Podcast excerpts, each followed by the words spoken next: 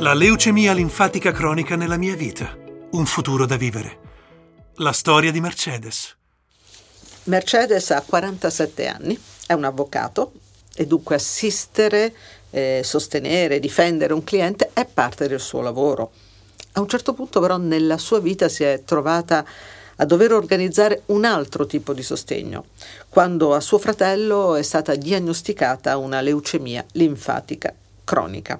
Così, da avvocato, ha aggiunto alla sua vita anche un altro lavoro, un'altra attività, un'altra funzione, quella di caregiver. Mercedes, eh, la sua vita prima della diagnosi di leucemia linfatica cronica che ha investito, il caso di dire suo fratello. Com'era? Com'era la sua giornata di avvocato?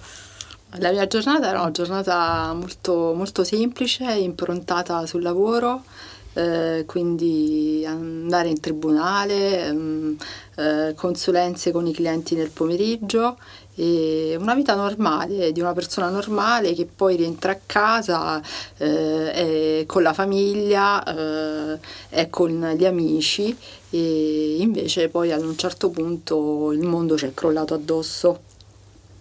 Eh, mm, che cosa ricorda di quel momento che è stato uno tsunami nella vostra vita? Sì. Intanto chi vi ha comunicato la diagnosi? E ci è stata comunicata mm, attraverso un, um, un'ecografia che mio fratello ha fatto eh, nel mese di agosto, subito dopo Ferragosto e eh, attraverso questa ecografia il amico, eh, l'ecografo amico di famiglia eh, fa una, una semplice eh, diciamo, diagnosi dicendo mh, devi fare degli accertamenti, probabilmente hai una mononucleosi o perché hai comunque i linfonodi tutti ingrossati nonché la milza.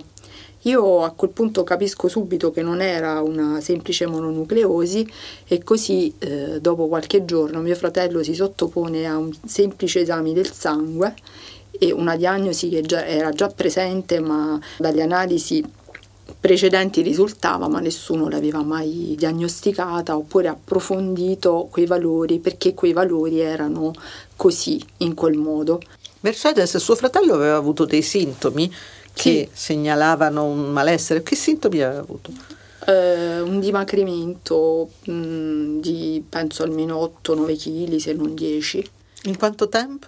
Molta stanchezza. In quanto eh, tempo era Forse dimagrito? nel giro di lentamente in un anno. Era dimagrito, però lui è un odontoiatra ed è un responsabile di un'università straniera in Italia per cui eh, fa una vita molto frenetica, a volte anche stressante, perché comunque deve conciliare la professione con la, la, la responsabilità del ruolo. Che cosa ha pensato quando ha sentito questa parola, cronica?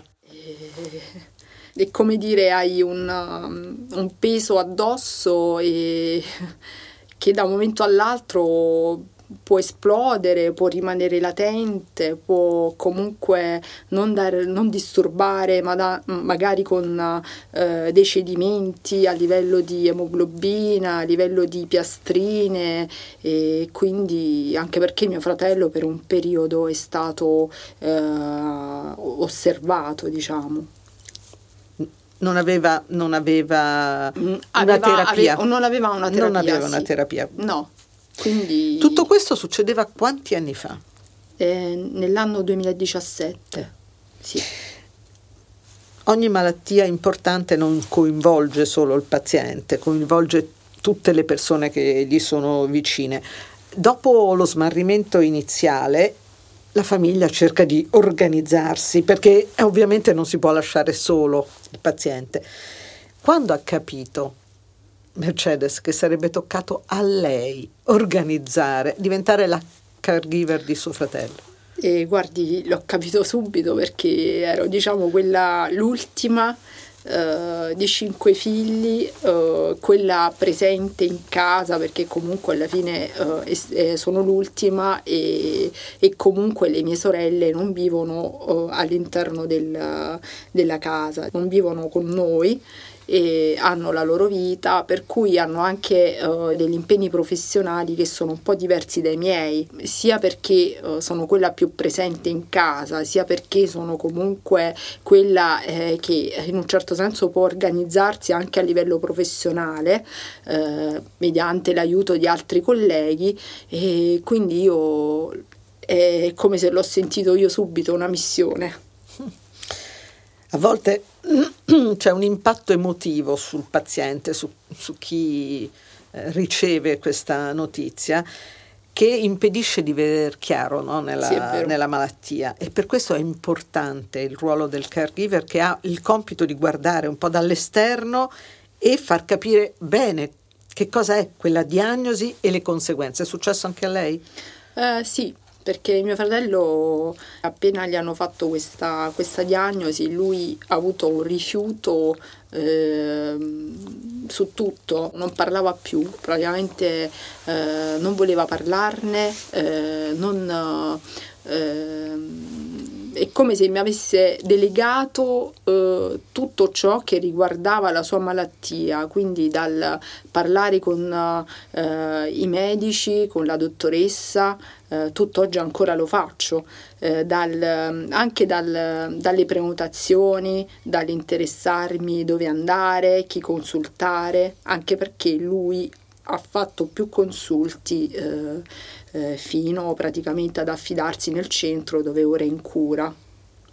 E quindi sì, Uh, anche se magari la sua, eh, appunto, la sua, la sua professione, la, la sua cultura eh, poteva comunque in un certo senso aiutarlo eh, nella scelta eh, del dove andare, cosa fare, invece lui eh, si è chiuso e non ha accettato diciamo, questa, questa malattia. Di che cosa si occupa in concreto? Eh, con, con, eh, con, nel suo ruolo di caregiver? Sì, eh, mi preoccupo di prenotare le visite, eh, mi occupo eh, quindi esami strumentali anche, eh, quindi di organizzarli anche a volte il ritiro del, del farmaco, eh, presso l'ospedale eh, dove abitiamo, dove viviamo, eh, perché lui è in cura appunto in un centro del nord e mi occupo anche di, all'epoca anche di relazionarmi con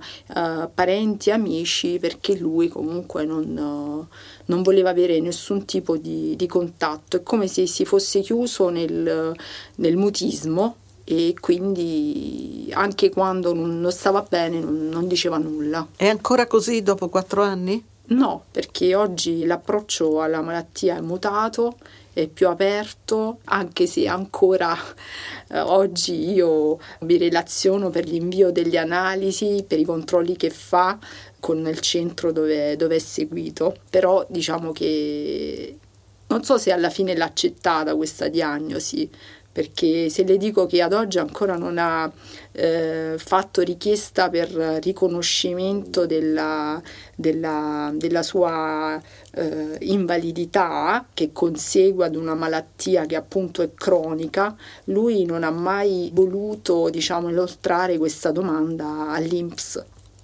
attraverso il suo medico di base. Perché non accetta l'idea, non accetta di, l'idea di essere malato. Mm. Mercedes, eh, però c'è stato un momento in cui la vita di suo fratello ha ripreso colore? Cioè, se lo ricorda? Quando sì. c'è stato un cambiamento in meglio?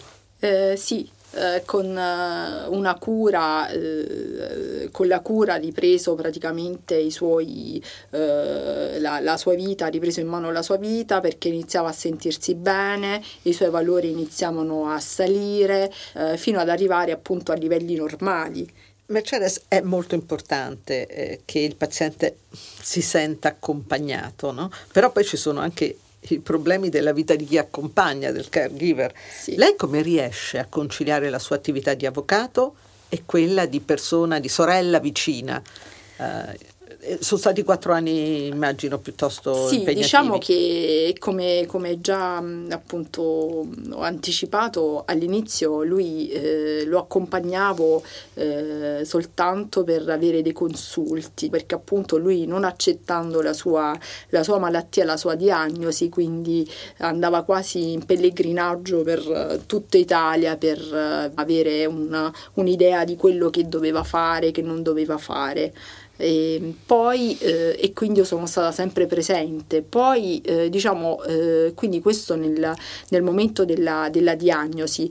E la mia vita, sì, eh, è, inizialmente è cambiata eh, perché comunque dovevo eh, appunto coordinare il mio lavoro con l'accompagnare mio fratello, anche se poi in questo momento adesso c'è una certa stabilità perché comunque lui si è stabilizzato, eh, c'è questo approccio praticamente alla malattia che è mutato e quindi questa sua stabilità di riflesso ha stabilizzato anche la mia vita e quindi io mi sento più leggera, più libera perché comunque eh, cioè, vedo che sta bene. Certo.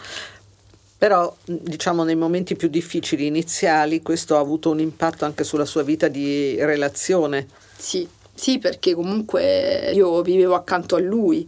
A volte anche ed è pesante comunque soprattutto per chi ha un, un, un, un atteggiamento eh, diciamo eh, si chiude eh, perché lui appunto eh, non accettando questa malattia aveva anche a volte degli atteggiamenti, dei, dei comportamenti un po' eh, diciamo abbastanza introversi, mm. Eh, cioè non lasciava trapelare emozioni, preoccupazioni.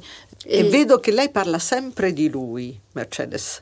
Parli di lei, che cosa, a che cosa ha rinunciato in questi anni? Ho rinunciato anni? a eh, ad una vita appunto di relazione perché poi ho dovuto recuperare, nel senso che eh, nel momento in cui eh, ho deciso di stargli vicino comunque ho sacrificato la mia vita, la mia vita professionale, la mia vita affettiva e la mia vita di relazione, quindi eh, rinunciavo ad uscire magari con, eh, con gli amici, con il compagno perché comunque non mi trovavo in quel momento eh, in, a casa, bensì ero al nord nord, eh, quindi comunque certo ha inciso, ha inciso eh,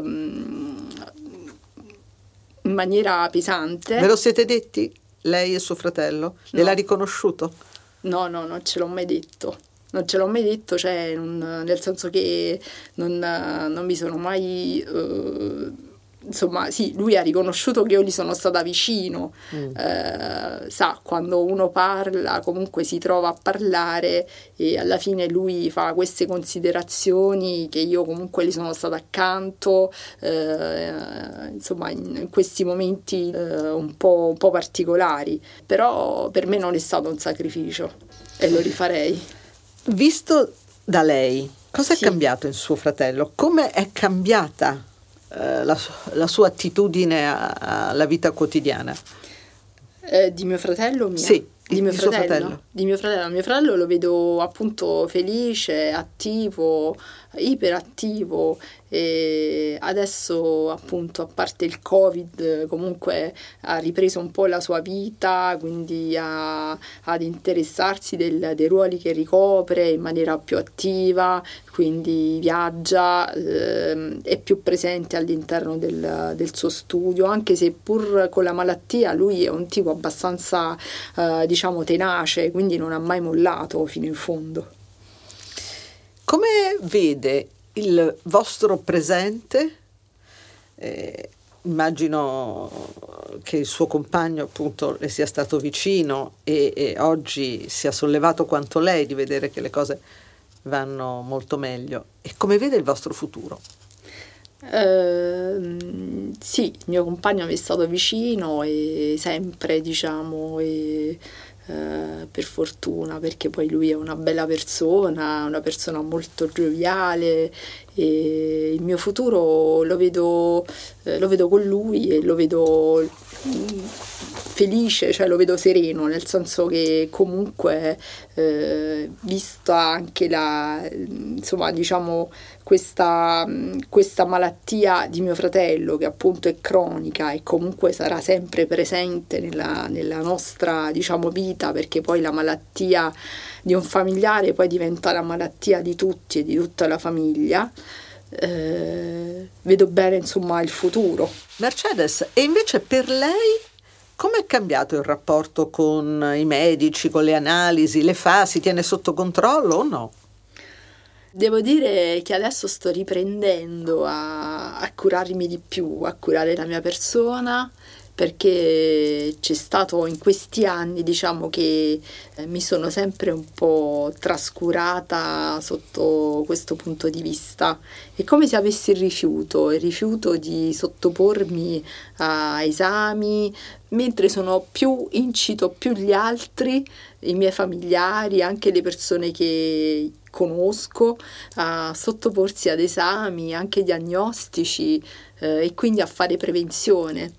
E mentre sono un po' più, eh, diciamo, adesso ho ripreso, mentre sono un po' più lenta eh, per la mia persona, insomma, e questo probabilmente mi deriva dal fatto che forse ho paura, non so, di mm. scoprire qualcosa. Perché so. dice se mi ammalo io chi si occupa più di mio fratello e questo è il Ho punto. sempre il terrore, eh. sì. E è cambiato un po' anche l'umore? Cioè era più spensierata sì, prima e adesso sì, si preoccupa sì. più di tutto? Sì, è cambiato molto il mio umore. Sono sempre un po' pensierosa, prima ero molto più spensierata, anche più sorridente. Uh, però il mio carattere è rimasto quello, una persona aperta, disponibile con tutti. E sì, poi i tratti salienti del carattere rimangono sempre. Alla luce di questa esperienza che l'ha impegnata e la impegna da, da quattro anni, Mercedes, secondo lei qual è la cosa che più aiuta una persona che è alle prese con la leucemia linfatica cronica e quale consiglio darebbe al familiare, a una sorella, a un fratello, a un marito, a un figlio che si assume il ruolo di caregiver? Eh, di stare vicino al, appunto alla, alla, persona affetta da questa, da questa malattia, da questa, che ha questa diagnosi e di eh, soprattutto eh, di supportarli in tutto e dal, dalle cose più banali alle cose più complicate e soprattutto di non mollare perché comunque eh, di lottare perché alla fine comunque c'è, c'è una soluzione. Grazie Mercedes. Grazie.